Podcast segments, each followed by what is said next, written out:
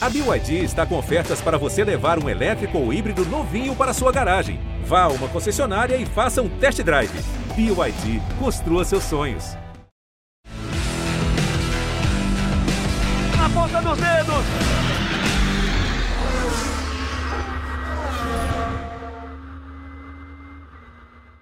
Amigos do GE do Sport TV, sejam muito bem-vindos a mais uma edição do Na Ponta dos Dedos, seu podcast de motor, seu programa de motor aqui também na tela do Sport TV. Edição número 133, a 24 desse ano. A gente vai falar bastante, como vocês viram na abertura, sobre a etapa do Velocitar da Stock Car, que acontece no próximo fim de semana, com transmissão ao vivo dos canais Sport TV e, claro, muito sobre o que aconteceu na Fórmula 1 no final de semana passado e também uma expectativa para o Grande Prêmio da Holanda no próximo fim de semana. Estou aqui com o Luciano Burti, meu velho companheiro de todas as semanas aqui. Tudo bem, Luciano? Seja muito bem-vindo. Fala, Rafa. Tamo junto. Velho em todo sentido já, né, cara? Tô vendo aqui cada vez mais velhinho. Não foi nesse sentido. Não foi nesse sentido. eu sei. Não, mas eu não posso, não posso perder a piada do mesmo jeito. E legal, vamos falar de coisa boa. Sim, temos Stock Car nesse final de semana. Stock Car no circuito que é muito legal de, né, de eu poder acompanhar a Velocitar. E Fórmula 1, que tá, tá diferente do que a gente imaginava. Então, por isso mesmo que é bom a gente comentar também. Exatamente. Para a gente comentar todos esses assuntos, estocar Fórmula 1, a gente tem uma convidada especial, a Bárbara Mendonça, ela que é a nova setorista de esportes a motor do Globoesporte.com, do GE. Globo. Põe ela na tela, tá aí a Bárbara estreando aqui no programa. Tudo bem, Bárbara? Seja muito bem-vinda. A Bárbara trabalhou com a gente em eventos, na parte de coordenação de programas, produção tinha um podcast chamado Q3, né, que ela comentava com mais duas mulheres ali, é, tudo sobre a Fórmula 1. Está aqui estreando no Na Ponta dos Dedos. Seja muito bem-vinda, Bárbara. É um prazer enorme estar com você aqui dividindo esse programa. Ô, oh, Rafa, obrigada. Boa tarde para ti, boa tarde para todo mundo aqui que está aqui na gravação com a gente. Nosso convidado, que a gente já vai revelar, que eu sou, adoro dar um spoilerzinho, mas prazer enorme estar aqui pela primeira vez. É, responsa, né? Vocês estão criando um monstro, me encheu aqui de ponta. É, muito feliz aí em ter entrado né, como produtora de motor no GE agora. É, muito animada para a gente falar de estoque agora, falar de Fórmula 1 e vou deixar você apresentar o nosso convidado, que é. Estamos bem, bem acompanhado hoje. Então, antes da gente botar o nosso convidado na tela, ele que está lá em São Paulo, deixa eu rodar um VTzinho aqui que vai mostrar um pouco quem ele é. Quando tem corrida, ele é piloto. Quando não tem, empresário. A gente está sempre buscando alguma coisinha, alguma oportunidade de, de fazer negócio.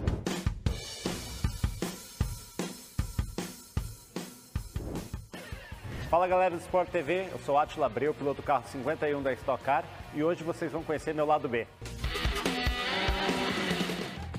O mais novo empreendimento do Atila é um coworking no interior de São Paulo, novinho em folha. A gente vai fazer 30 dias agora, né? Mas é, dentro da nossa região teve uma aceitação muito grande, né? Porque o espaço ficou, ficou muito legal, né? Ficou muito atrativo. E o cara não perde tempo mesmo. Já fechou até patrocínio para as próximas corridas com os parceiros do Espaço Novo. É óbvio que se eu ficar em casa sentado no sofá, as coisas não vão acontecer. Então eu preciso mexer, é, ralar bastante. Final de ano a gente sempre corrida, porque você está na reta final do campeonato, é a época que a gente mais tem corrida, mas ao mesmo tempo você tem que estar tá fazendo visitas, prospectando novos parceiros.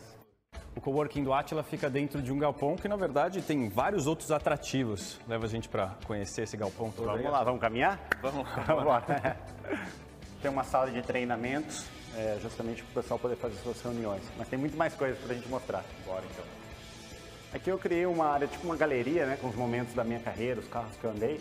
Aqui em uma área verde a gente cuida muito da natureza, né? Então a gente cuida dessa área verde, a gente faz divisa com o Rio Sorocaba, então é um ambiente que o pessoal pode descansar na hora do almoço.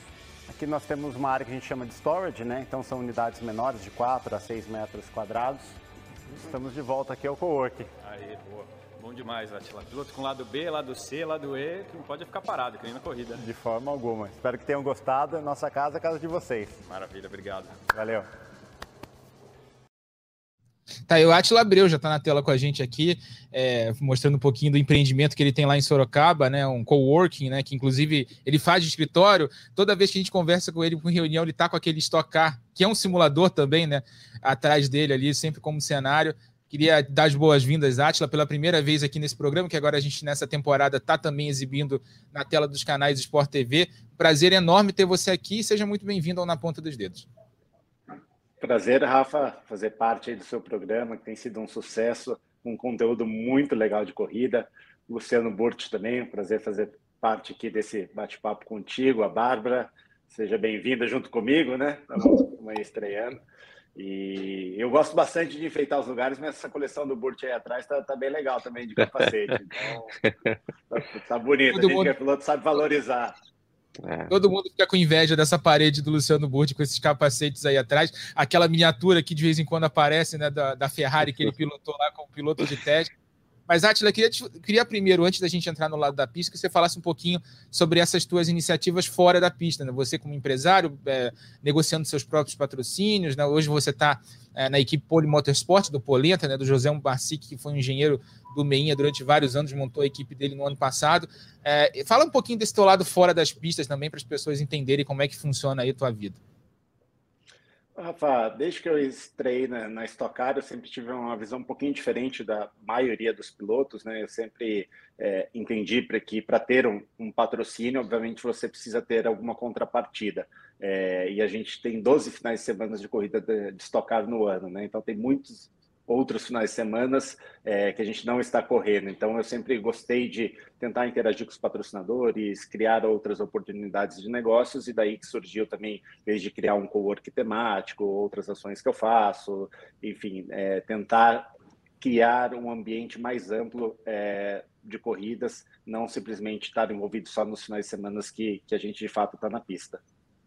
E Luciano, o Atila, quando a gente vê ele na pista, ele é um dos pilotos que mais trabalha, tá sempre fazendo alguma ação fora da pista, se relacionando com os patrocinadores. Mas eu fiquei sabendo, Luciano, você que é um ciclista, eu sei que você pedala muito bem, já ganhou até competição agora recentemente, né? Ficou entre os três primeiros de uma competição lá em São Paulo. É, o Atila, na semana passada, correu a Endurance Brasil lá no Velocitar, inclusive é o palco da Stock Car nesse fim de semana. E ele foi para lá pedalando, né? Ele mora em Sorocaba. Sorocaba fica relativamente próximo de Mogi Guaçu foi lá o Atila de bicicleta pedalando para o Velocitar, né? É, quero que vocês conversem um pouquinho sobre essa experiência de ciclismo aí, que você que os dois gostam.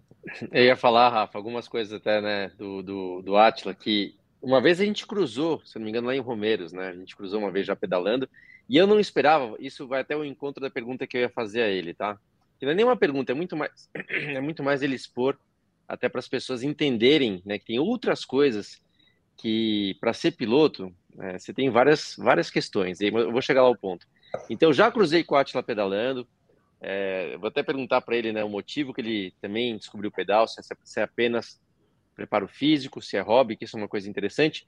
Mas até também, Atila, em relação ao ciclismo, quando a gente, vamos dizer, se conheceu, que eu lembro, obviamente, você do kart, mas você é mais novo do que eu, então a gente estava em épocas diferentes, mas você sempre foi o cara mais alto do grid, né? No kart, em categorias de fórmula, que eu não acompanhei, mas você, o Atila, para quem não sabe, disputou campeonatos na Europa também, e o tamanho dele, que ele vai falar já já quanto ele tem de altura, consequentemente, você sendo alto, você também é pesado, que vai totalmente contra né, o carro de corrida. Então, isso também para o ciclismo não é nada bom. Então, queria que o Atila comentasse um pouquinho como é que foi essa questão, como é que é, na verdade, lidar um cara super alto, consequentemente um cara pesado. O que, que isso pode né, ter atrapalhado na sua carreira, ou atrapalha ainda, ou não? Como é que você lida com isso? E aí você finaliza até contando no ciclismo também que peso não é nada bom, cada quilinho conta. Como é que você faz para poder se divertir e não ficar penando ali, ainda mais quando você vai pegar em subida, né, cara? Subir em Romeiros lá, de repente, com essa altura e peso que você tem, não é nada fácil. Não, legal. Luciano, é, realmente a altura sempre me atrapalhou desde a época do kart. No kart, geralmente as categorias a gente fazia dois anos, né? Da categoria que você lotava, eu sempre, com um ano e meio, eu tinha que mudar a categoria porque eu já estava mais alto que a galera, e obviamente mais pesado, tudo, e não conseguia ser competitivo, né? Então, basicamente, eu disputava sempre um ano o campeonato, o outro eu fazia meio a meio. Então, sempre foi uma coisa que me atrapalhou. É, nos carros de Fórmula, você sabe muito bem, quanto mais rápido o carro, é mais difícil, mais atrapalha a questão de altura e peso por centro de gravidade e tudo mais. É, e eu cheguei a fazer um tratamento para parar de crescer, né? Porque eu tenho hoje 1,90m, é, que já é muito alto para piloto, mas eu teria 2,04 metros e quatro, então realmente aí nem para Fórmula Truck, Copa Truck daria, né? Ficaria meio complicado. É, mas sempre foi alguma coisa que me atrapalhou muito, mas na Stock Car eu achei um, um, nicho aí que eu acho que eu consigo ser competitivo, tem vários pilotos que são altos, Cacá Bueno, Thiago Camilo, eu acho que atrapalha um pouco menos os carros de turismo quanto no, nos carros de Fórmula. Uhum. E a questão da, da bike é, sempre foi uma paixão, porque quando eu fui correr na Europa, é, aí eu fui com 15 anos, fiquei do 15 aos 18, basicamente você não tinha que fazer, aquela época a internet era meio discada, então você precisava encontrar algumas coisas de hobby, e eu fazia, eu morava numa cidade que tinha 2 mil habitantes, que era, eu morava na oficina, né? É, na Itália? Aí na academia, na, na Alemanha, os três anos na Alemanha. E aí, esse ano, a cidade mais perto, com maior estrutura, ficava a 30 quilômetros. Então, o único jeito de eu ir para a academia era pedalando, porque eu não tinha carteira de carro, nada, né? E os mecânicos uhum. não me levavam nada. E, então, foi aí que eu comecei um pouco a pedalar. E, obviamente, na Europa, o ciclismo é uhum. é muito prestigiado lá, as pessoas te incentivam, é, é bem legal. É uhum. diferente que, às vezes, aqui no Brasil, as pessoas acham que você está pedalando 10 da manhã, que você não trabalha, que você não faz nada, né? Então, acho que é, uhum. é um pouco da, da, da, da cultura. E foi lá que eu, que eu aprendi. Obviamente, quando eu voltei para o Brasil, eu fiquei um tempo sem pedalar. E a questão de altura sempre me, me machuca um pouco, né? Grandão, pesado, para correr, começa a doer o joelho depois de uma certa quilometragem. Uhum. Então, a bike acaba sendo muito legal porque você consegue ter o preparo físico necessário, às vezes você treina ali duas, três horas, é, uhum. sem ter muito impacto. Eu acabo indo mais pelo mountain bike, porque eu estou aqui no interior, eu não gosto muito de pegar a estrada, Castelo Branco, essas grandes rodovias, eu gosto de andar mais na, é, na, na, terra, então eu utilizo o mountain bike, mas eu pedalo muito ali na ciclovia e também em Romeiros, agora comprei uma bike, talvez eu cruze novamente contigo. Você não sabe, aquela vez de Romeiros, eu comecei a pedalar para conhecer, né? É, mas eu já peguei alguns vácuos seus no, no, pelotão ali na, na marginal da ciclovia, porque o Burto ele é muito bom, ele puxa a galera toda. Então, ali, às vezes, de eu já fiquei escondidinho lá, porque eu sou grandão, e aí se eu vou tá. para frente, eu faço uma parede, aí todo mundo quer pegar meu vácuo. Né? Então, eu, ele fiquei, fiquei escondidinho ali, é, tá bom. mas o Burt pedala super bem e com certeza a gente vai, vai se encontrar. Mas acho que muita questão da bike é, é, é por isso, né? Eu acho que é, uhum. ajuda muito no preparo físico, a questão de, de cabeça também, porque um pedal para ele ter muito efeito, você tem que fazer alguma coisa longa, né? Então é um tempo Sim. ali para você trabalhar consigo mesmo, né? De pensar nas coisas, pôr os pensamentos em dia, eu acho que acaba sendo até uma, uma terapia. Legal. Então, vou colocar a Bárbara no, no papo. Bárbara, faz tua pergunta para o Ashla também. Aproveitando que a gente estava falando da Endurance, né? Tem estoque na Velocitar esse fim de semana e você subiu ao pódio na Endurance em Velocitar, né? E eu sempre tive essa curiosidade de é, o que, que você, enquanto piloto, extrai de uma categoria para aproveitar em outra. É, queria entender um pouquinho dessa sua dinâmica, né? O que, que você muda, né? Na, seja em estilo de pilotagem, no preparo mental, do endurance para estoque. As categorias são muito diferentes e a mentalidade realmente tem que ser é, completamente outra. Né? Começa pelos carros, que os carros de endurance, os GT3, que é o qual eu corro, é uma BMW, é um carro que tem controle de tração, tem ABS, tem muito downforce, é um carro muito rápido, mas é utilizado nas grandes corridas aí, se você pegar alemãs, Daytona, enfim, esse carro é muito utilizado em, em diversas provas, mas como é uma corrida de quatro horas eu divido com outro piloto, é, começa desde a época do acerto, que você tem que achar um carro que seja mais ou menos bom para os dois, né? Porque se às vezes é muito bom para um piloto, não é não necessariamente é o jeito que o outro gosta de pilotar. Tem piloto que gosta de um carro um pouco mais dianteiro, outro um pouco mais traseiro, mas você tem que chegar num conjunto aí, num bom senso do que funciona para os dois pilotos. E uma corrida de quatro horas, é, mais ainda você tem que ter calma, porque é muito mais o ritmo do que simplesmente uma volta rápida. Então, desde a época dos treinos, como você vai acertar o carro, é, a mentalidade tem que ser outra. O Stock Car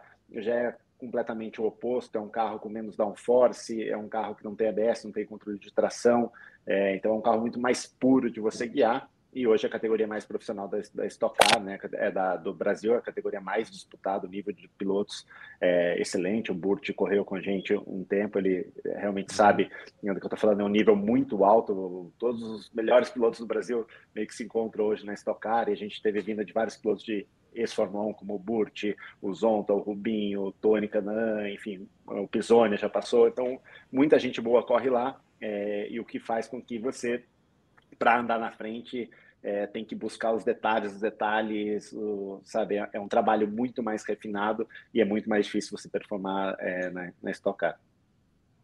A gente tem aí as imagens de uma volta on-board no carro é, do Atila Abreu. Nessas imagens, se eu não me engano, foram feitas no ano passado lá no Velocitar, para a gente ter uma ideia é, do traçado. E vamos entrar agora efetivamente na etapa desse fim de semana, no campeonato desse ano é, da Stock Car. Uh, primeiro eu vou chamar logo a classificação do campeonato, que a gente já tem aqui na tela, ó, a gente vai rodar agora. Líder do campeonato é o Gabriel Casagrande, né? Venceu uma das, das corridas lá é, em São Paulo. Né? Foi bem nas corridas em São Paulo e Interlagos na última etapa, com 205 pontos. Daniel Serra, que volta ao campeonato nesse fim de semana, 184. Matias Rossi, 170. Rubens Barrichello, 159. Gaetano, 149. Bruno Batista, Guilherme Salas, César Ramos, Thiago Camilo e Ricardo Zonda fechando os 10 primeiros colocados. A gente vai virar a página e vai mostrar a posição do Atila Abreu, que não é uma posição muito boa é, nesse campeonato ainda, né? Mas ele busca uma reação com a equipe Poli Motorsport, está aí, é o 19 colocado, justamente ali muito próximo do companheiro de equipe dele, o Gali de Osman, um com 76 pontos e outro com 74 pontos. Tem sido um ano difícil para vocês, né, Atila? Pô, coloca difícil nisso. Acho que é o ano mais difícil em toda a minha carreira dentro da Stock Car. E é muito engraçado, porque o ano passado, quando o Polenta montou a equipe, a gente começou o campeonato, se a primeira corrida não fosse adiada, acho que a gente nem participaria, porque o projeto ele deu o start é, muito próximo do início do campeonato. A gente teve três meses praticamente para montar uma equipe do zero. E, e, a gente chegou até as últimas etapas, sempre entre os cinco primeiros no campeonato, ganhamos duas corridas, é, subimos algumas outras vezes no pódio, e a equipe estava começando, né? E aí, uma equipe já mais estruturada, indo para um segundo ano, obviamente a gente tinha uma expectativa de resultados bem, bem melhor, é, o que é normal, mas por diversos motivos a gente está e ainda não sabe o porquê, a gente não está conseguindo encontrar performance. Realmente tem sido um ano bem, bem difícil, mas eu confio muito na equipe. A equipe é muito competente. É, o Polenta é um cara extremamente experiente, capacitado. É, eu acho que tem alguma coisa que a gente está comendo bola aí e está deixando passar, mas com certeza a hora que encontrar é, os resultados vão, vão aparecer. Né? E a Stock Car é assim, a gente está vendo é, na classificação ali o Matias Rossi em terceiro, e o ano passado é, ele também sofreu muito, não estava nem entre os 15 primeiros no campeonato. É, basicamente, se você acha alguma coisa ali, como o Casagrande e o Daniel Serra nos últimos dois anos encontraram, você consegue ter uma, uma consistência de resultados, o que te permite estar bem melhor no, é, na tabela de pontuação. Então, é continuar trabalhando para que os resultados apareçam e a gente consiga escalar um pouquinho essa tabela aí né, Luciano, para você ver como a Stock Car é, é, é, um, é, uma categoria equilibrada. Né? Ano passado e nessa temporada a gente tem falado muito bem da equipe do Polenta, né, da equipe Poli Motorsport, que vai para que está na sua segunda temporada. Ano passado conseguiu bons resultados, inclusive. Esse ano ganhou a primeira prova, uma das, das duas corridas da corrida de duplas com o Galidio, Galidio Osman e com Enzo Elias, né, que fazia a dupla com o Galidio Osman, e o Galidio Osman foi bem nas duas provas. O Atila teve alguns probleminhas ali na corrida de duplas, mas andou bem a equipe lá e depois não se acertou, né? Para você ver o equilíbrio que tem na categoria, né? Uma coisinha dá errado e você já vai lá para trás, né? Tem que ficar brigando para entrar no Q2 e a gente sabe que um décimo ali te joga de décimo para vigésimo e aí acaba com um final de semana de repente. O Rafa, é, é, esse, eu posso dizer, tem dois lados, né? O, é, vamos dizer, o ponto forte da estoque de ser tão competitiva que de repente, se você não está ali no seu limite, você está fora do jogo, né? Ao mesmo tempo, para quem está na situação do Atila, né, até quando a gente foi é, falar, né, de fazer com o Atila, eu fui dar uma pesquisada para ver como é que ele está no campeonato, tal, tem décimo nono, que obviamente não é uma posição boa, mas pô, o Atila já venceu 17 corridas na estoque, tá? 17 corridas, vitórias, né? Não é para qualquer um, então, obviamente ele já deixou claro, né? É, qual é o nível que ele tem para estar tá aí competindo. A, a equipe do, do Polenta até tem um, grande carinho pelo Polenta, que aliás também pedala bem, né? Triatleta, então ele pedala legal. Mas eu conheço o Polenta quando eu estreiei na Stock Car em 2005, que lá na equipe do Meinha. E, e, assim, se tinha uma coisa que o Polenta dominava naquela época, era, era, a máquina de fazer os adesivos de patrocinadores, ou seja, era um cara muito mais que ajudava na produção da equipe do que do lado técnico. Ele participava de alguma maneira junto com o Meinha. Era, era uma equipe muito menor do que hoje em dia, né? Os recursos eram muito menores, a Stock Car era muito menor, então é, ele até ajudava algumas coisas na questão técnica, mas muito pouco. Estou te falando de 2005. Mas de, desde lá, a, a Stock Car evoluiu, a equipe do Meinha evoluiu, o Polenta também evoluiu bastante. Eu lembro do ano é, que estava ali o Ricardo Maurício e o Max Wilson na equipe do Meinha, e o Polenta cuidava do carro do Max, que foi justamente o carro campeão naquele ano. Então, dali para frente, o Polenta cresceu muito tecnicamente. E quando eu vi ele montando a equipe, eu realmente acreditei. Falei, pô, com toda a experiência que ele tem, o talento que ele tem, etc., ele vai andar muito bem. Foi o que o Atila acabou de mostrar, que o ano passado, né, mesmo sendo ano de estreia, eles andaram muito bem. Mas essa é a dificuldade da estoque. Então você tem um cara aí que já se mostrou vitorioso, você tem uma equipe que tem um cara como Polenta que sabe também o caminho da vitória, mas algumas vezes os carros desandam a ponto de é, você não saber onde está, onde está o problema, né? Para não falar somente aqui do Atila, né, que está falando que está tendo dificuldade, uma outra equipe, um outro piloto, Cacá Bueno, pô, né? Então um cara é, multicampeão da estoque, né, grande vencedor, tem dificuldade de estar entre os 15 primeiros da categoria. Então, é uma coisa que eu vou te falar, Rafa. Mesmo também eu tenho, se não me engano, 11 anos de, de estocar. Você fala assim, onde é que está esse problema? Onde é que está o pulo do gato? Não sei. Eu acho que ninguém sabe muitas vezes, tá? Se souber, são poucos que sabem, porque é, é super complicado achar. Às vezes, até eu digo isso porque às vezes você consegue encontrar um bom desempenho no carro sem entender exatamente aonde foi. Você muda de pista, começa tudo do zero de novo, você está lá atrás. Então, são carros complicados, isso é, é um ponto difícil. E, e para o piloto que está acostumado a andar mais na frente, está acostumado né, a disputar campeonato, quando você vê lá atrás, é difícil, cara. Não adianta falar que o piloto sabe lidar bem com isso. Não sabe muito, não, mas faz parte do jogo.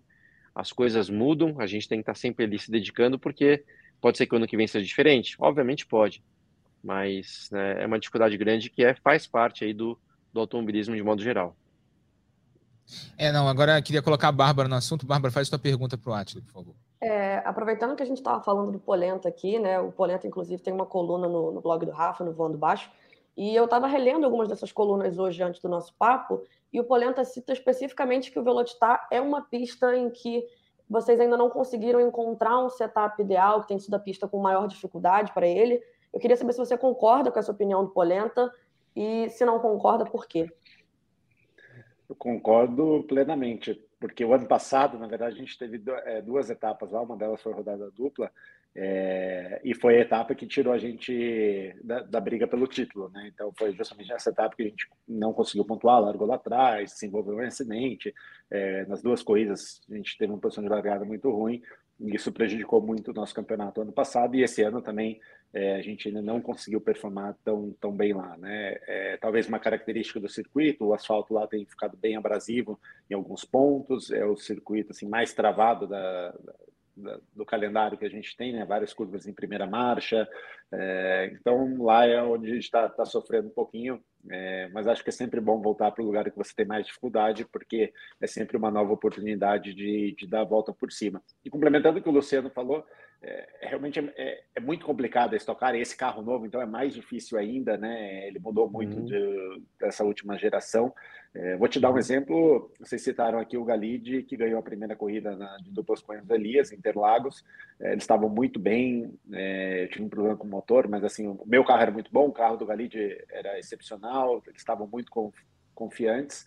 E aí a gente voltou para a última, próxima, a última etapa que teve em Interlagos agora, você fala assim, pô, só repetir a receita, né? O mesmo carro, tudo, e não largou dentre os 15 primeiros. Né? Então, óbvio que tem a questão de clima, temperatura, mas seria muito mais fácil um ajuste fino, né? Então você fala, pô, o mesmo carro que ganhou uma etapa no início do ano, é, performava super bem, depois não largou entre os 15 primeiros. Então, é, essa realmente é a dificuldade da Stock Car, é, em você achar ali o, o, ponto ideal, sabe? Parece que a que tudo junta, você melhora dois décimos, dois décimos te coloca no pelotão da frente e aí a corrida, a uhum. corrida muda. Então, uhum. são esses um pouco dos desafios que a gente tem. É, e nada melhor do que o Velocitar, uma pista que eu gosto muito. Quando a Stock Car estreou no Velocitar, eu fui o primeiro piloto a fazer a pole lá. É, sou um dos recordistas de vitórias, mas a gente não pode ver do passado, né? Então tem que construir é, o futuro, é, uma nova etapa, uma nova oportunidade. A gente vai trabalhar bastante para tentar dar volta por cima. É, o Atila falou o Atila falou um pouquinho sobre a questão do Velocitar, né? Trazer alguns dados da pista, né? Tem 3.443 metros, 12 curvas, 9 para a esquerda, 4 para a direita. É, as corridas, duas corridas de 30 minutos mais uma volta. É, a gente teve na primeira etapa do ano, né? Segunda vez que a Stock está indo correndo Velocitar em 2022. Foram 10 acionamentos do botão de ultrapassagem, com 5 segundos de delay e 21 segundos de duração e 200 segundos de bloqueio até o próximo uso. Essa informação sai normalmente na sexta-feira antes da corrida, né, no regulamento particular de prova, mas não deve fugir muito disso, né? Raramente muda muita coisa quando a gente vai para as mesmas pistas, né? Muda às vezes do tempo de bloqueio, diminui um pouquinho, aumenta um pouquinho, mas os acionamentos devem ficar nesses 10 acionamentos aí ao longo das duas corridas, né? E até para o Atila, a gente tem uma pista travada, uma pista muito técnica, esse circuito do Velocitar, e só 10 acionamentos do botão de ultrapassagem para as duas corridas, né? Como é que funciona essa gestão ali do botão de ultrapassagem? E, claro, é, essa questão da pista muito travada, o que que isso muda é, no approach de vocês para a corrida lá no Velocitar? Bom, Rafa, é, eu concordo contigo, os números são é, anunciados aí na sexta-feira antes da, começar o final de semana de corrida, ou até mesmo depois dos treinos, mas quando você volta para uma pista, dificilmente você tem alguma coisa muito diferente. É mais um ajuste ou outro, às vezes, após análise dos dados da etapa anterior, se vale alguma mudança para tentar trazer um equilíbrio maior ou trazer novas oportunidades. É, parece pouco 10 pushes, mas eu sou um pouco a favor de não ser tantos pushes assim, porque senão começa a ficar muito fácil, né? É, e, eu, e, eu, penso que você tem que fazer uma conta de quantas voltas a corrida tem, e aí você criar uma divisão, geralmente dá quatro ou cinco, um puxa cada quatro ou cinco voltas, e aí você vê que realmente é, não é tão pouco assim. Parece 10 pouco, mas o Velocitar é a pista mais travada que a gente tem. Então também é uma pista das pistas que a gente dá o menor número de voltas em 30 minutos, né? Então isso uhum. faz com que é, você também tenha, tenha, várias oportunidades de ultrapassar. O que acontece é que como a pista é muito travada e muito difícil de ultrapassar, se você gastar um push à toa, assim, se você perder não conseguir fazer a manobra, você se deu mal, se lascou. E realmente é, você perdeu 10% das, das oportunidades que você tem. E o push ele pode ser utilizado tanto para você fazer uma ultrapassagem, como para você defender uma posição, ou até mesmo utilizar ali dentro da janela de pit stop para tentar fazer uma uhum. volta mais rápida. O Burt acho que venceu muito ali com uhum. o Schumacher, né? O Schumacher é craque de fazer isso daí, de tentar fazer volta rápida na hora de parar, para tentar no, no pit stop ganhar algumas ultrapassagens. Então são várias as possibilidades que você pode utilizar é, lembrando também que tem o fan push, que é a votação que ocorre no site da Stock Car, e é onde os fãs que votam, é, seis pilotos, os seis mais votados, acabam ganhando um, um, acionamento extra e que faz muita diferença. Eu já ganhei duas corridas com esse acionamento extra, de ter um a mais ali, na, uma cartinha na manga nas voltas finais. Então é muito importante o, o, o voto do, do, público também. E o fan push Ô, é Rafa. Qualquer... O fan push a qualquer momento, né? Você pode acionar dois pushes seguidos ali, sem sofrer com aquele delayzinho que a gente estava falando. Fala, Luciano. Não, ia falar, o, o Atila lembrou do Schumacher, né? Para quem acompanhou, né, o Atila, nem todo mundo que está com a gente aqui hoje acompanhou a era Schumacher, né? Ou por conta de idade, ou por conta de não estar tá integrado à Fórmula 1 como hoje em dia, né? Então, mas eu falo o seguinte, o, o Schumacher era o seguinte, cara, ele tinha realmente um push, o problema é que era o push dele, ele era o push das 100% da corrida, não era volta sim, volta não, cara. O cara era um push humano ali que fazia toda a diferença e você tem razão. Cara muitas vezes fazia diferença naquele momento da volta rápida que não tinha para ele. É, o Rafa, eu não sei se era minha vez de falar, mas eu vou aproveitar já que eu tô com a palavra e vou perguntar pro Atila, até para a gente também, né? A gente está falando da carreira do Atila, do momento dele, campeonato, equipe, etc.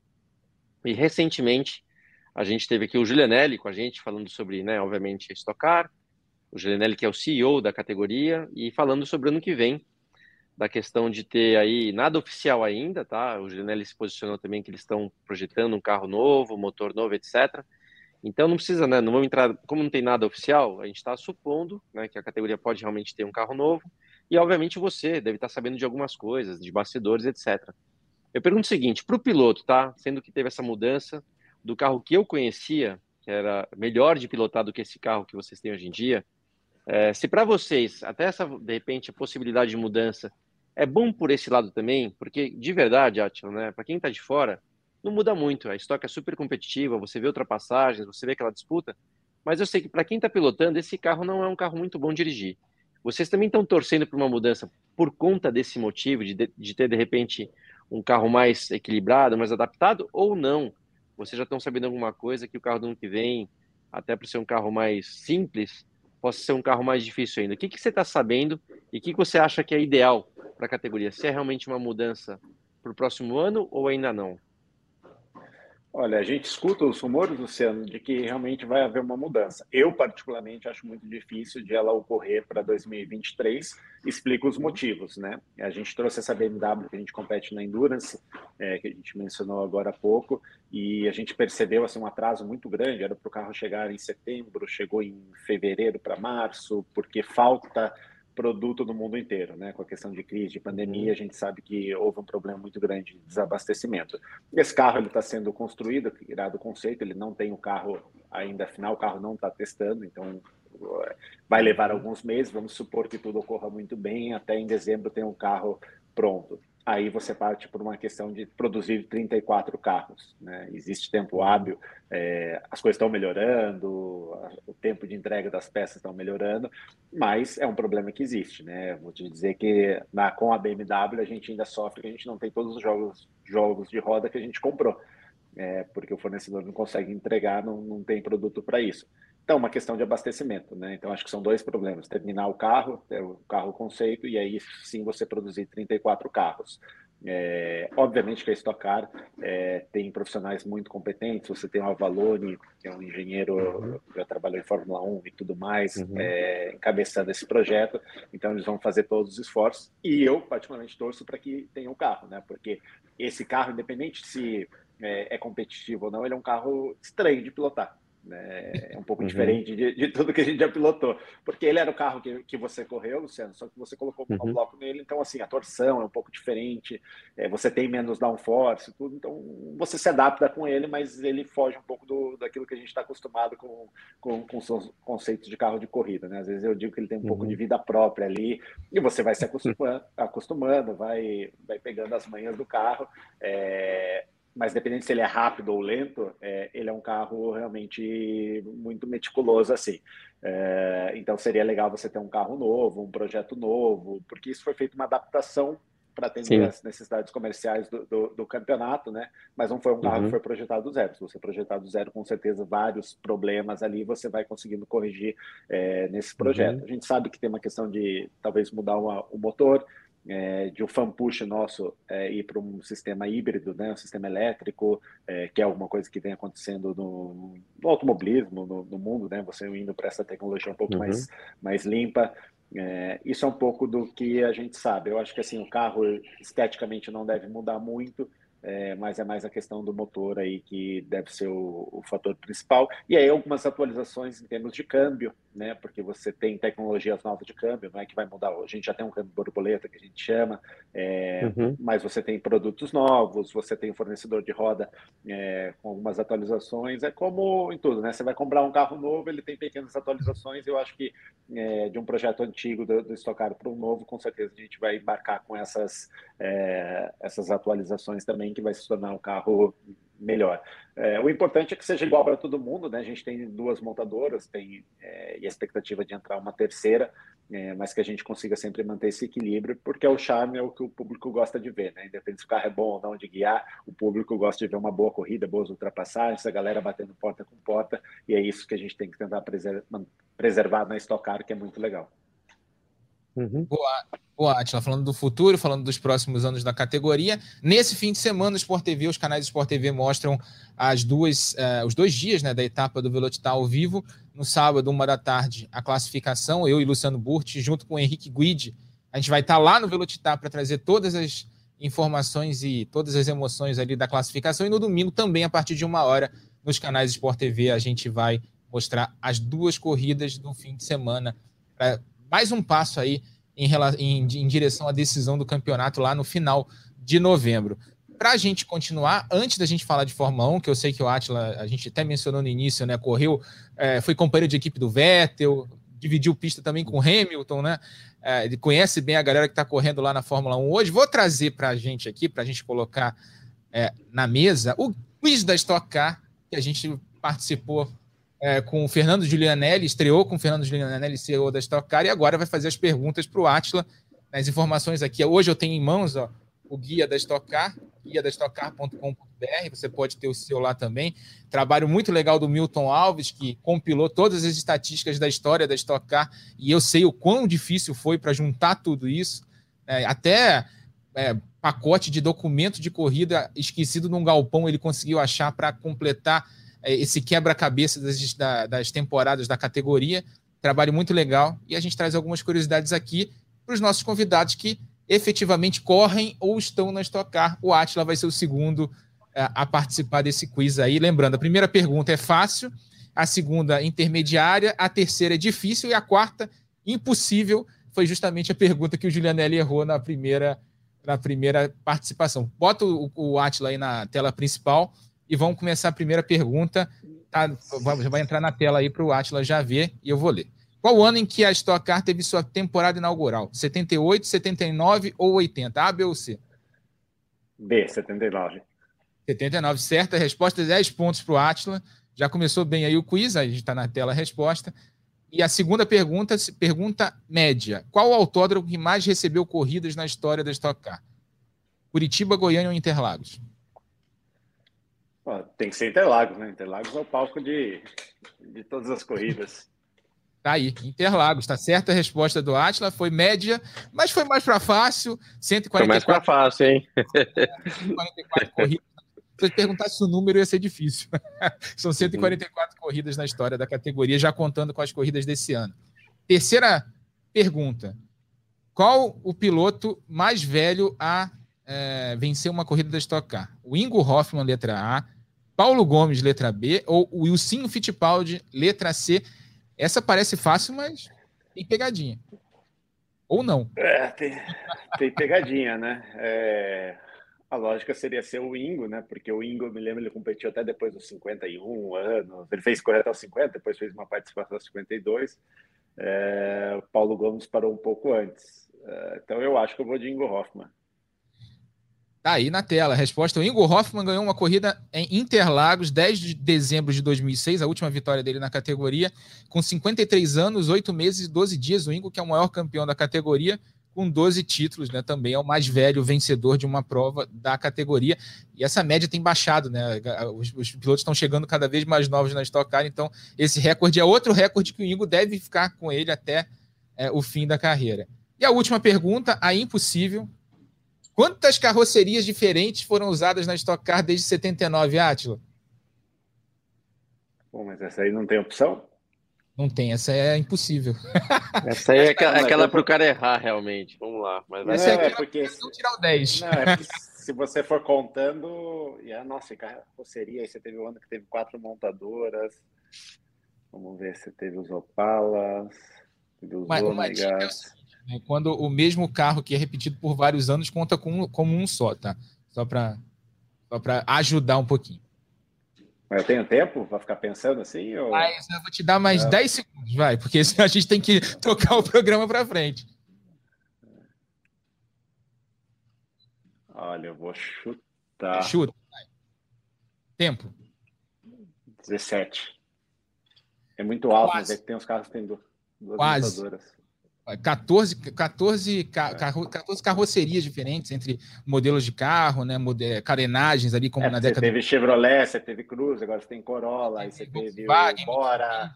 Peugeot, é, por aí vai. né? Foi bem, né? Foi bem, Atila. Empatou com, empatou com o Fernando Gianelli, fez 60 pontos. Tá bem aí no, tá bem aí no ranking, Atila. Na verdade, eu sabia, tá? Que era 14, mas eu não queria ganhar do chefe da Gianelli. Então, para empatar, ser democrático, né? Então, Vamos deixar assim. Exatamente. Daí, quatro de cinco acertos, né? Você acertou a pergunta fácil, a média e a difícil, a impossível, ainda ninguém acertou. A gente vai botar até na tela aí, ó.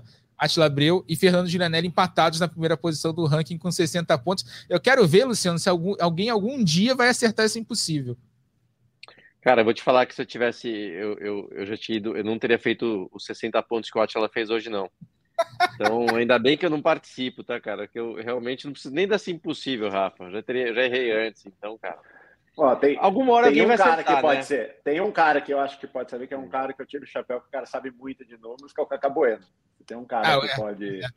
Tem saber, isso. É um cara que, que vivenciou muito, muitos períodos, né? Pegou todas as fases ali com o Ingo, o Paulão.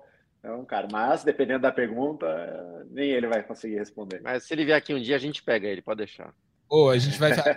Quando vier o, o Kaká, eu pego aqui a, as mais Foi difíceis. Uma super impossível, uma super Exatamente. impossível. Exatamente. A gente faz um, um, nível de dificuldade bem alto. Só lembrando que é, isso é um quiz que a gente faz aqui na brincadeira no, no, no, programa, né? Com o pessoal do guia da Stock Car que manda essas perguntas para a gente. E vou fazer uma promoção, inclusive, em parceria com o Atila lá no Instagram do Voando Baixo, no arroba Voando Baixo, em que o Atila vai dar uma miniatura do carro dele. A gente vai fazer 10 rodadas de perguntas. Vai ter pergunta bem impossível lá. E aí vão, a gente vai pontuar. O primeiro a acertar o maior número possível de perguntas, né, fizer mais pontos no ranking, vai levar uma miniatura do carro dele. A gente, o Atila manda para casa do vencedor. Então acompanha lá o Instagram do Voando Baixo, que a gente vai fazer essa promoção nos próximos dias em parceria com o Atila Abreu aí, que foi muito legal, cedeu uma miniatura para a gente premiar o pessoal que tiver que tem conhecimento de história, sempre legal é, incentivar esse tipo de conhecimento. E esse guia da Stock Car ajuda muito a gente nas transmissões também da, do Sport TV aqui, nas transmissões da Stock Car. Mudando de assunto, vamos falar de Fórmula 1. Vou colocar logo o Atila na, na, na, na roda aí, é, para perguntar o seguinte: você acha que o Max Verstappen perde esse campeonato desse ano? Porque são, são 93 pontos de vantagem para o Sérgio Pérez, o segundo colocado. É, ele está com nove vitórias no campeonato, 10 tem a Red Bull. Ainda tem alguma chance do Max perder esse campeonato, Atila? Eu acho que tem uma chance só disso acontecer. Qual? Seria se a, a, a, equipe do Verstappen pegar o estrategista da Ferrari. Aí eu acho que tem uma chance. Mas isso, aliás, aliás, tem um vídeo muito bom, tem um vídeo muito bom circulando na internet, começou a circular ontem com a, a, a, a, abertura do The Office, né, aquela série famosa, é, com, os, uh, com as cenas da Ferrari e o Matia Binotto ali como chefe do The Office, né, que todo mundo conhece. É um trapalhão, então ficou muito legal a montagem, tem na internet, é só procurar. Mas mais uma vitória do Max Verstappen, Spa-Francorchamps, né, Luciano? Um domínio absurdo, né? A gente viu ele largar em 13 terceiro, efetivamente, né? Porque os dois carros da, da AlphaTauri acabaram é, largando dos boxes no domingo. Ele foi para frente, ganhou a posição na, no final da 12 volta, a liderança da corrida, e ninguém mais viu o Verstappen. Ele chegou 18 segundos à frente da concorrência, um domínio absurdo e que ninguém esperava, né? Ô, Bárbara, por acaso você, você viu, você assistiu a corrida de Fórmula 1? Assisti, assisti. É, tava, estávamos eu e a Bruna de plantão, a Bruna com o tempo real no site, eu com a crônica. Hum. passeio, né? Eu acho que então, não, porque eu, eu vou te perguntar isso. Eu vou te perguntar assim, né? Porque eu, eu vou falar devido à minha experiência de conhecer a, a categoria, a, a, pista. Eu vou te falar, eu não tinha dúvida. Eu não tinha dúvida que ele ia vencer a prova, mas eu não sei se eu estou falando apenas por uma questão técnica. Você que acompanhou, que acompanha o automobilismo, o que, que você achava? Não, nenhuma dúvida também. É, eu não imaginava, talvez, que ele fosse estar na primeira uhum. posição já numa volta 12 né? Porque uhum. até pelo desempenho classificatório que a gente vai acompanhando, o classificatório, a sexta-feira, uhum. eu imaginei, óbvio, que ia ser um, uma escalada pelo grid muito fácil, né? A gente viu uhum. até, eu vi uma corneta assim na internet, né? A galera falando, ah, é, por que, que vocês não estão falando do Verstappen como falaram do Hamilton em Interlagos no ano passado? E eu acho que é uma acaba caindo numa falsa simetria porque são dois cenários para mim muito diferentes, né? É, então, eu não tinha dúvidas assim de que o Verstappen ia escalar o grid com uma facilidade né, assustadora, mas acabou sendo até mais surpreendente do que eu já do que eu já imaginava assim assistindo. O Rafa, até para somar isso aí, uma coisa que a gente comentou naquele vídeo que a gente grava após a corrida e que talvez as pessoas não entendam, tá? Eu vou te falar, eu, eu vou repetir o que eu falei. Eu não me lembro, eu não me lembro de um domínio tão grande em uma corrida como esse do Verstappen em Spa. A gente teve, né, voltando lá atrás, naquela época do Schumacher, que a Ferrari 2002 ganhava tudo, ok. A gente teve Hamilton de Mercedes, que ganhava tudo, ok. Mas eu não me lembro de um piloto ter uma vantagem tão grande de tempo em todos os treinos, na classificação, na corrida, sim. A vantagem de tempo dele era às vezes mais de um segundo em relação aos outros, né? E por que, que eu digo isso? Porque, por mais que o Schumacher foi o Schumacher, queira não queira, tinha o Rubinho ao lado, que estava sempre ali é, o Hamilton teve não só o Rosberg, como o próprio Bottas também estava ali, podia estar às vezes lá tomando três, quatro décimos, mas não era um segundo, né? E, e o Verstappen né, tem de repente um Pérez que meu é vencedor, um cara assim, não estou é, subestimando, menosprezando o Pérez, mas o, o, Verstappen tinha assim, estava em outra categoria, né? Então eu não me lembro de um domínio tão grande de um piloto no final de semana, obviamente piloto com seu carro, equipe, piloto, etc. Mas assim, assustadora, não tinha dúvida que ele ia ganhar. E, e a facilidade, eu vou falar, ele estava ali na décima segunda, né, volta em primeiro, dali para frente ele economizou, tá? Ele não acelerou o que ele podia. Se ele acelerasse, tinha dado volta, dar uma volta em Spa é um exagero, não dá porque a pista é muito extensa. Mas assim, ele estava em outra categoria, então eu não esperava por isso.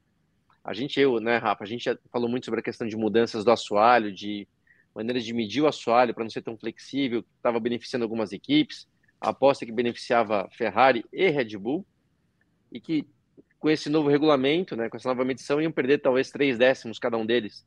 Eu acho que a Ferrari, a Ferrari deve ter perdido mesmo os três décimos, mas parece que a Red Bull ganhou mais três décimos, ou o Verstappen ganhou três décimos. Então, assim, é, é um pouco frustrante até de ver um campeonato que prometia muito de ter ali uma briga excelente entre Ferrari, Leclerc, né, Verstappen e Red Bull, um domínio desse tamanho, com o cara meio que passeando, então é uma certa decepção. Mas vamos ver, o campeonato não acabou. Agora sim, concordo um pouco com a Atila, tá? De repente tem que chamar um pessoalzinho ali da Ferrari para dar uma a mão para equilibrar esse campeonato que está muito, tá muito desequilibrado, cara. Não, e, e, ainda tem o seguinte, né? Eu tava vendo depois da corrida, claro, as repercussões, as entrevistas, né? O pessoal da Red Bull falando. O Helmut Marko, que é, é aquele cara que fala pra caramba, fala de tudo, comenta. Né? Se, se, tiver acontecido alguma coisa na economia, ele comenta, ele, ele, todo mundo ouve o Helmut Marko. Não deveria em alguns momentos, mas. Até ouve. mais do que a gente deveria Sim. em alguns momentos. Né? Exatamente. Exatamente. Ele falou que ele, obviamente, cutucou o Toto Wolff, né, que fez pressão para essa diretiva de mudança dos assoalhos, né, que é questão dos kicks, né, e, acaba, e a teoria que beneficiaria a Mercedes por causa do carro desse ano. Ele agradeceu ao Toto Wolff, falou obrigado, ajudou a gente. Agora a gente tem um carro melhor do que a gente tinha, porque o nosso carro estava legal já com, o, o, com esse regulamento novo, dentro dessa diretiva nova. Foi o que a gente viu no, no, no final de semana em Spa-Francorchamps. Tá para estrear, inclusive, um chassi ainda mais leve, 4 quilos mais leve né, nas próximas corridas, né? Não se sabe ainda quando vai estrear, mas deve trazer uma mais vantagem ainda para o carro da Red Bull. É, acho que agora, Atila, a gente vai fazer bolão é para adivinhar com quantas corridas de antecipação o Max vai ganhar o campeonato, né? Nesse momento já é realidade, já é plausível a gente acreditar que no Japão ele vai ser campeão com quatro corridas de antecipação. Mas ainda tem chances aí, dependendo dos resultados agora de Holanda, é, e de Monza, né, que são as duas próximas corridas, do campeonato acabar em Singapura. É, muito difícil. Fazia, fazia muito tempo que a gente não via uma, uma dominância tão grande assim, né? Ainda mais uma, uma Ferrari que começou o campeonato muito bem. Obviamente tiveram um problema de confiabilidade no carro, alguns outros erros, tudo. Mesmo assim, é, o que aconteceu em Spa aí foi realmente surreal, né? A diferença aumentou muito. É, e aí deixa a gente meio, meio apreensivo. A gente sempre quer que estique um pouquinho mais para ter aquela disputa, mas eu acho que está muito bem encaminhado. Agora, a gente falou do Helmut Marko aqui, só eu estou é, fazendo a teoria da conspiração ou o fato do Tsunoda e do Gasly terem largado do box para deixar o caminho mais livre para o Verstappen é coisa da minha teve, cabeça? Teve isso. E, e assim, é. foi muito, e foi muito Porque assim. Aquele assim, carro não pegava, e o carro pegou na hora que. Pegou logo que chegou no box. Logo que chegou no box, o carro funcionou, rapaz. Que, que coisa, né? Não, a gente tá. Eu até, eu até tuitei isso no domingo de manhã. Eu tava. Eu, antes de ver a corrida, eu saí para passear com a minha cachorrinha. Aí, quando eu ouvindo no rádio e tal, quando eu cheguei, eu vi que os dois pilotos da, da AlphaTauri foram colocados para largar do box. Aí eu, a primeira coisa que eu fiz, tuitei lá, botei no Twitter e falei: ah, que legal, tirou, o Marco tirou os dois carros da AlphaTauri da frente do Max, o que, o que não é nenhum absurdo, né? Em teoria, se, se tratando de que são duas equipes do mesmo é, dono né, do, do, do, do Dietrich Mateschitz, mas é um pouco meio que dá uma distorcida ali na parte é, esportiva do negócio, né? Que é a única equipe que tem quatro carros para jogar, no fim das contas, né? Luciano, Bárbara, Atila, eu acho que teve esse, uhum. obviamente, teve esse dedo, teve esse ponto, mas nada que fosse atrapalhar o Max também, né? Max ia passar faca quente no que, na manteiga. É. Eu, eu, já, eu já vivi, já contei algumas vezes, eu já vivi alguns absurdos, né, de coisas desnecessárias serem feitas nesse sentido. Eu estava lá quando estrei na Ferrari em 2002, veio logo aquele GP da Áustria, né? Hoje não, hoje não, hoje sim, né? Então, assim, já vi algumas coisas não legais, mas acho que essa foi, acho que vale, vale a piada, vale, né, até falar, vale a sacanagem, porque o Helmut Marco também, pegar no pé dele, cara, é bom, aquele cara né, não é um cara que dá para curtir muito as coisas que ele fala. Então, assim, que pegue no pé dele mesmo. Eu sou um deles, mas acho que essa foi só uma coincidência, porque de verdade, o domínio do Verstappen, não tinha nem, não precisava mexer nada. A gente sabe também que a AlphaTauri, se tiver o Verstappen ali atrás, se tiver o Pérez atrás, os caras não vão segurar ninguém. Então, assim, a gente sabe que esse dedo existe, tipo, ó, sai da frente. Mas não a ponto de botar os caras para largar do box. É, até porque, vamos lembrar que a AlphaTauri, é, algumas corridas aí atrás não estava marcando pontos, e de repente, mesmo largando o box, conseguiu marcar bons pontos em Spa com Gasly. Então, eles também estão precisando de resultado. Mas concordo, tá? Acho que vale a teoria da conspiração sim, ainda mais quando é pra cima do Help Marco. Já falou tanta besteira esse cara, já fez mal para tanta gente. Eu nunca, nunca tive nada a ver com ele, não, tá? Mas eu sei que muito piloto já foi prejudicado por essa boca grande dele. Então, quando puder falar alguma coisinha de pegar no pé dele, fica à vontade mesmo. Faremos, Luciano, faremos. Bárbara, ah, eu, eu até tenho uma participação. Eu conheci ele uma vez só, né? E eu, tava, eu disputava tipo, a Fórmula BMW com o Vettel, o Vettel estava liderando eu em segundo, e ele veio nos meus boxes. Falou, pô, sou realmente Marco, tá? Você nem me apresentar, estou gostando muito do seu trabalho e gostaria de conversar com você, né? E, pô, eu começando a carreira ali, era tudo, né? E eu tinha um, um manager, né, que me ajudava lá fora, tudo, e eu, pô, 15 anos, 16 anos de idade, falei, não, tudo bem, fiquei todo feliz, não sabia o que fazer. falei, eu vou pedir para o meu é, manager contatar com você. Ele virou assim, você tem manager? Eu falei, tem. Ele falou, não quero mais falar com você. Virou as costas e foi embora. Essa é toda a minha conversa que eu tenho com o Helmut Tá aí, sabe por que esteve lá, né? sabe por que é... aturou o Helmut Marco, Bárbara. É, eu confesso que eu nunca fui muito fã de teoria conspiratória nesse nível, talvez, né? Mas eu acho que eu concordo 100% com os dois nesse sentido de... Eu... Primeiro que os carros da AlphaTauri ele não seriam é, um empecilho direto ao Max pelo nível que a gente viu de performance em Spa, né? Mas eu concordo que existe aquela pressão talvez mais implícita, né? De, ó, tá vindo uma Red Bull atrás de você, você sabe o que fazer, eu não tenho que repetir. Né? Mas eu acho que para o grid inteiro, né, para a AlphaTauri, para a Red Bull, até para a própria Mercedes, né, você estava citando, obrigado pela diretiva, que o, aquela alfinetada que o Helmut Marko dá na Mercedes, o próprio Toto Wolff vira e fala, Verstappen está em Spa, parecia que ele estava competindo num campeonato próprio, né? E eu achei até curiosa a aspa especificamente do Toto Wolff, que ele fala: a gente não pode ficar oscilando, falando especificamente de Mercedes, né? Puxando um pouquinho para eles, a gente está oscilando entre episódios depressivos e episódios maníacos, né? O carro não tem ritmo de volta lançada, é, perde muito para a Red Bull ali em ritmo de corrida também. Então, é, eu, eu, eu, confesso que eu ainda estou. Eu não imaginava, de fato, já até falei isso aqui, não imaginava que fosse ser tão tranquilo para o Verstappen. E eu acho que o próprio Verstappen fala isso, né? Meu fim de semana o melhor fim de semana na Red Bull, realmente. Eu acho que ainda que você possa ter aquela pressão ali de jogo de equipe, o relacionamento da Red Bull com a AlphaTauri, é, não tinha ninguém que pudesse parar o Max nesse fim de semana. E eu acho que eu queria até puxar esse ponto de discussão aqui. Eu acho que a gente fala muito pouco do que é, do que tem sido melhor a temporada do Pérez depois de Mônaco. É, o Pérez vai e vence em Mônaco, e eu tô até com a minha colinha aqui, mas assim, a temporada do Pérez pós-Mônaco é uma coisa que me, vou dizer, decepciona, mas assim, é uma surpresa que eu, eu realmente, assim, não, não consegui prever, né? Óbvio que a gente sempre dá um pitaco aqui, um pitaco ali, mas é, é uma decepção grande para mim nesse aspecto, porque o, ó, tem até aqui, tem dois abandonos, óbvio, né? Canadá e Áustria, a gente relembra aqui, que o próprio Pérez diz quanto moldou a temporada dele ali.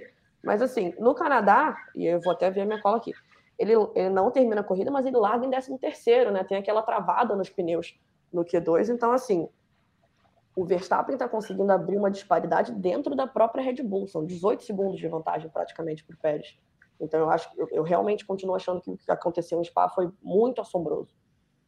É, exatamente. Tem a questão que, que tem se falado muito lá na Europa também, Luciano e Átila, de que depois ali do, do de Mônaco, né, quando a gente viu que a Ferrari estava mais forte do que a Red Bull, a Red Bull investiu num um acerto de carro, né, e, e nas, nas atualizações do carro que ela trouxe, para deixar o carro mais pro jeito que o Max gostava, né? A gente vê, mesmo pegando justamente esses números do, do, do Pérez, né? O Pérez tava, foi muito bem até Mônaco, e a partir de Mônaco ele começa naquele de altos e baixos, altos e baixos, vai muito bem numa corrida, vai muito mal na corrida seguinte, é, mas isso coincide com, com as atualizações que a Red Bull trouxe e que deixaram o carro mais do jeito do Max Verstappen, repetindo, aliás, o que a gente viu nos últimos anos dentro da equipe. Né?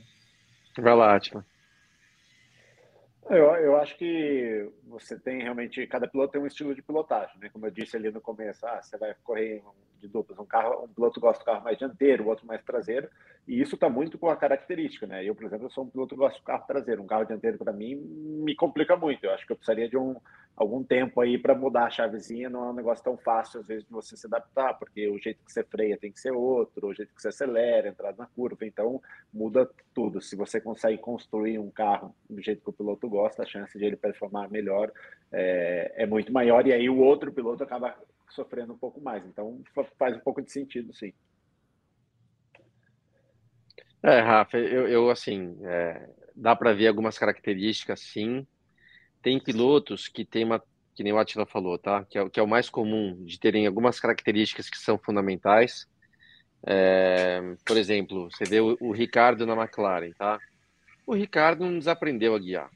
O, Lando Norris é, é, muito bom, ele é muito bom, aliás, um chamo de moleque, um moleque que eu torço muito, mas não é um cara para estar tá dando aquele banho que ele dá no Ricardo. Aí sim, tem características de carro, realmente, que não se encaixam com o piloto, né? Então, vamos dizer, a McLaren deve ser um pouco mais, como o Attila falou que gosta, um pouco mais no, no nose, né? No, no, na frente do carro, a traseira um pouco mais solto. O Ricardo, eu sei que é o contrário. O Ricardo é aquele cara que precisa do carro sair um pouquinho de frente.